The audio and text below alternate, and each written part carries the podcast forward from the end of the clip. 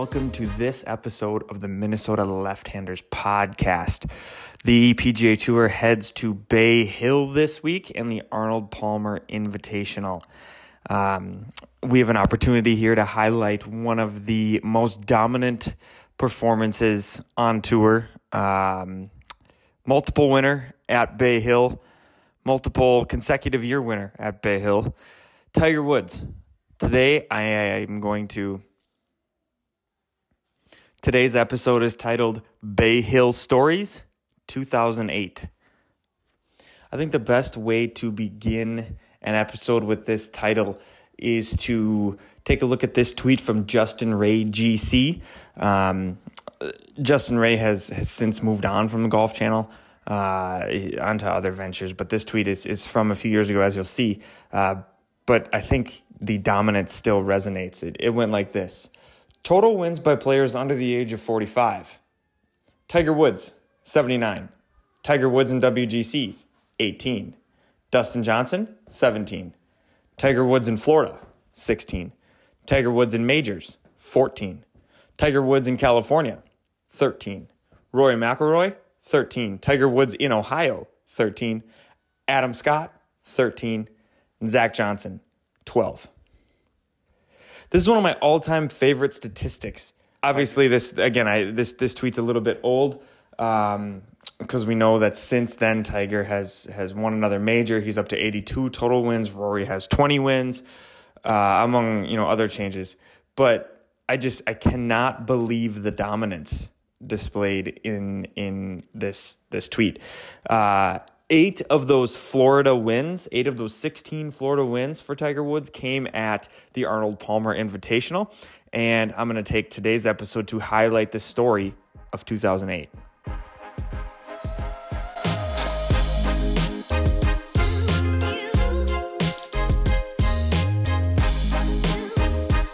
As I record this here in 2022, the last we saw of Tiger was in a booth with Jim Nantz and Nick Faldo at the Genesis Invitational, the tournament that he hosts in LA at Riviera Country Club just a couple of weeks ago.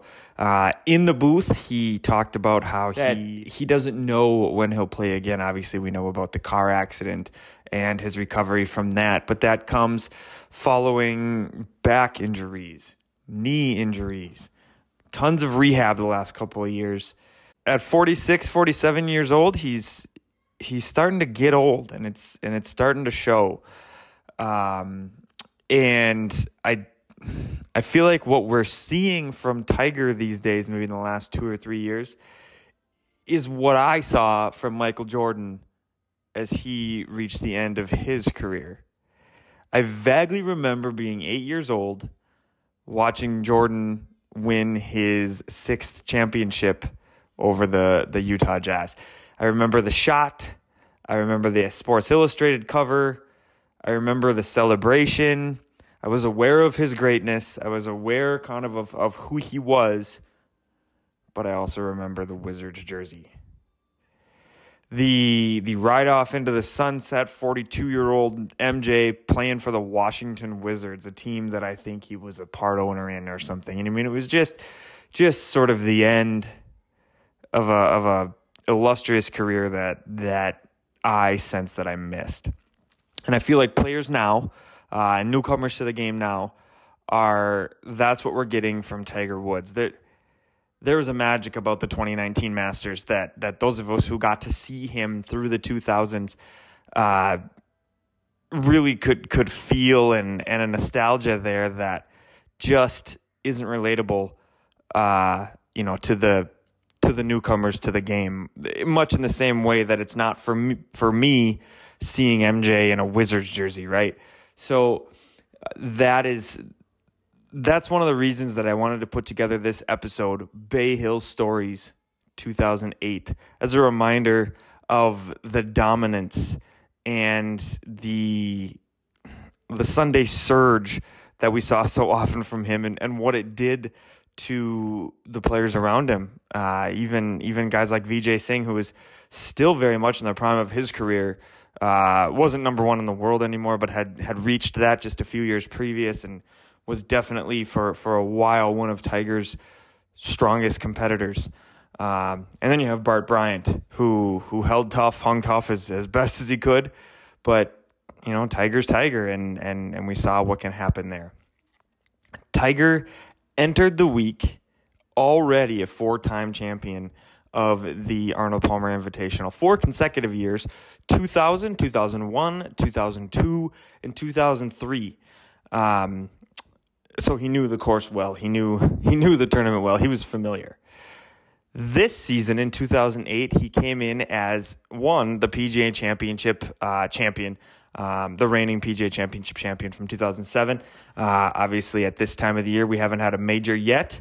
Um, but but he held that. He was the current holder of that trophy. That he had also already had two wins in 2008, the Buick Invitational and the WGC Accenture Match Play. Uh, so so things were rolling. Tiger was off to one of his his usual starts as we as we entered the uh, the week of the Arnold Palmer Invitational. After two rounds, it looked like Vijay Singh was going to run away with it. He'd gone 66, 65 and on a par 70 course he was he was leaps and bounds ahead of everyone. You look at where tiger was and where bart bryant was. Tiger was at two under after two rounds. Bart bryant was at uh, four under after two rounds. So definitely didn't think that they were going to factor and and Vijay would kind of just roll and and and walk away with this tournament until he shot a 3 over 73 on saturday which opened the door for tiger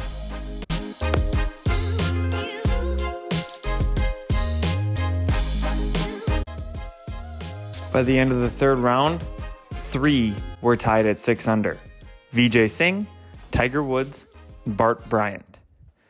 This set the stage for one of the most memorable finishes of Tiger's career. You know the one the 20 foot putt, the hat throw, the fist pump. It definitely wasn't a guarantee, though. Three front nine birdies on Sunday gave Tiger an advantage, and I'm sure sparked that typical Sunday surge and fear in the rest of the field that we so often saw those years. I can't imagine that any player would ever admit it, but the leaderboard often told that story. Players crumbled as he climbed on Sundays. But a two shot swing on the 10th let Bryant and Singh right back in. Tiger had made bogey while Bryant and Vijay both birdied. Bryant drew even with Tiger again, and Vijay was back within one. By the 13th, Tiger had gained a one shot advantage again over Bryant, and Vijay's bogey on the 14th put him three back and ultimately out of contention. It became a two man race. Bryant birdied the 15th to go into the last three holes tied again. Pars by both on 16 and 17 set the stage for the 18th, and I'll just let the coverage take it from here. And there's that hole location. If you'll draw a line right from the flag stick to, I mean, to Bryant, cross, it's just can, all mean, that water. He's got to take it out left, Johnny. this is do or die, and when you're back there with this pressure on you, trying to win Arnold Palmer's tournament,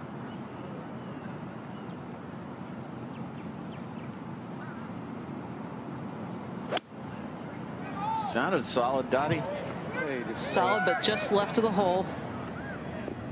I tell you, that is not the dumbest shot I've ever seen. That That's not bad. A par here doesn't usually lose the tournament. Bryant at 18 for his birdie chance to take the lead along.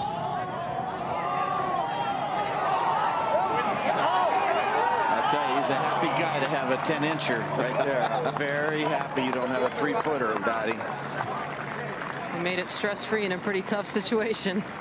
Yeah, he's a happy man. That's uh, you can make that even when you're doing some serious choking, you can make that. Bryant at nine under in the clubhouse leader will now wait to see what Tiger will do.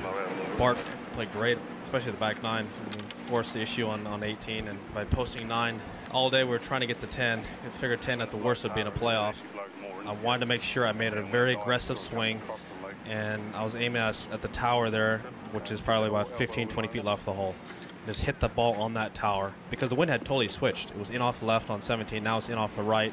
And if I spin that five iron, I can't get there. Just make sure I got committed and hit a shot that would give myself a 20 footer or so. And it, it turned out absolutely perfect. That was the best swing I made all week. Well, this. A little left of the hole. I I would almost bet you that was within a foot of where he was aiming it. That's how perfect that shot was. Literally within a foot of where he was aiming. I kept telling myself I've done this before. I did against Phil, and this time it's a little bit deeper in the green, so the putt breaks a little bit more, and obviously it has a little more grain on it this year. No reason why I can't do it again, and just make sure you get your speed right.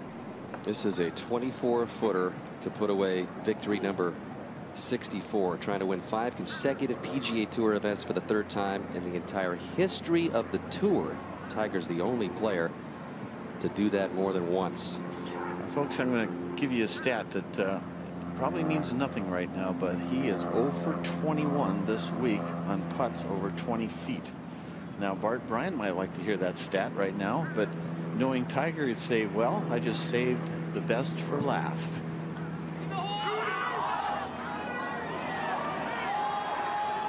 Hello, Ben Hogan. The perfect season alive. Five straight PGA Tour victories. And a birdie at the 72nd hole matches the great Hawk with career victory number 64. Tiger would go on to repeat in 2009, then again consecutively in 12 and 13, giving him a eight total wins at Bay Hill. And yet, maybe even more amazingly, Bay Hill isn't the only course where he exerted. And yet, maybe even more amazingly, Bay Hill isn't the only course where he asserted this level of dominance, having won eight times at Firestone Golf Course in Akron, Ohio, as well. He piled up many WGC wins there. Given the storied history at Bay Hill and the field that it draws year after year, it makes sense that it was granted elevated status this year, along with the Genesis, played a few weeks back at Riviera and hosted by Tiger himself, and the Memorial Tournament, hosted by Jack Nicklaus. This elevated status means that there's a smaller field. The total purse is increased from 9.3 million to 12 million, with the winner's share jumping from 1.6 to 2.1 million. More FedEx Cups have been a lot have been more FedEx Cup points have also been allocated to this tournament. The winner of the of this tournament receives 550 points as opposed to say last week's Honda Classic winner earning 500. This sort of is a is a midpoint between the average tournament, the average weekly tournament and a major. Whereas in the majors, the winner earns 600 points. Each position earns a little more. Second place earns 315 as opposed to 300. Um, so we see a little bit of a bump there but uh, it, it has received the elevated status for that reason. And finally, there will also be an opposite field event this week in Puerto Rico. Bryson DeChambeau was set to defend his title, but we received this message early Monday morning from his official Twitter. Simulator, I've been working hard on my game and working hard on recovery. Um, man, tough decision right now. I have uh, a lot of work to do to get everything back into order for this week. I just feel like it's too short a time for me to get back 100% playing at 100% capacity. Right, right now I'm like 90%. I just don't want to go out there and hurt myself even more and not be 100% ready for the rest of the season. I don't want to come back early and then have to take more time off. Um, so it's a hard decision I have to make right now, but gonna have to unfortunately not play this week. I wanted to thank uh, the Palmer family and all they've done. They've been a tremendous support to me in my professional golf career. And at this current point in time, I've got to take uh, another week off, and I'm going to try and get back and play for the players. But as of right now, I just I just can't risk it going out there and having it re-aggravate. This has been one of the hardest moments in my life, like I said in the last post, because I'm not able to do much. And yeah, although I can hit some golf balls, it's not comfortable. It's not fully comfortable a bit frustrating, but uh, again, I appreciate y'all's support. I love you guys. I want to get back out there as soon as possible. It's just not ready yet. The tournament this year is wide open, and it's a fantastic field. Also, also consider this three of the winners of the last four tournaments have been first time winners, and the other was Joaquin Niemann, a 23 year old. The talent pool is so deep in pro golf right now, and considering that this is an elevated field, what an opportunity for someone to change their life. And lastly, remember that the original purpose for this podcast was and always will be to gain awareness for the State Lefty Open. The State Lefty Open this year is July 16th and 17th at Riverwood National in Otsego, Minnesota. Check out my social channels for the flyer or shoot me a message at mnlefthanders at gmail.com to get on the mailing list for monthly, as of now, and soon bi weekly updates as the golf season gets closer. Audio for this episode was pulled directly from Bryson DeChambeau's Twitter account, the PGA Tour YouTube account, golfchannel.com, golf.com, and the PGA Tour.com. So hat tip to those channels. And I hope that you enjoyed Bay Hill Stories 2008. And check out my social channels for updates on the API this week and any news that might come out about the State Lefty Open. Thanks for listening and check back soon for more episodes.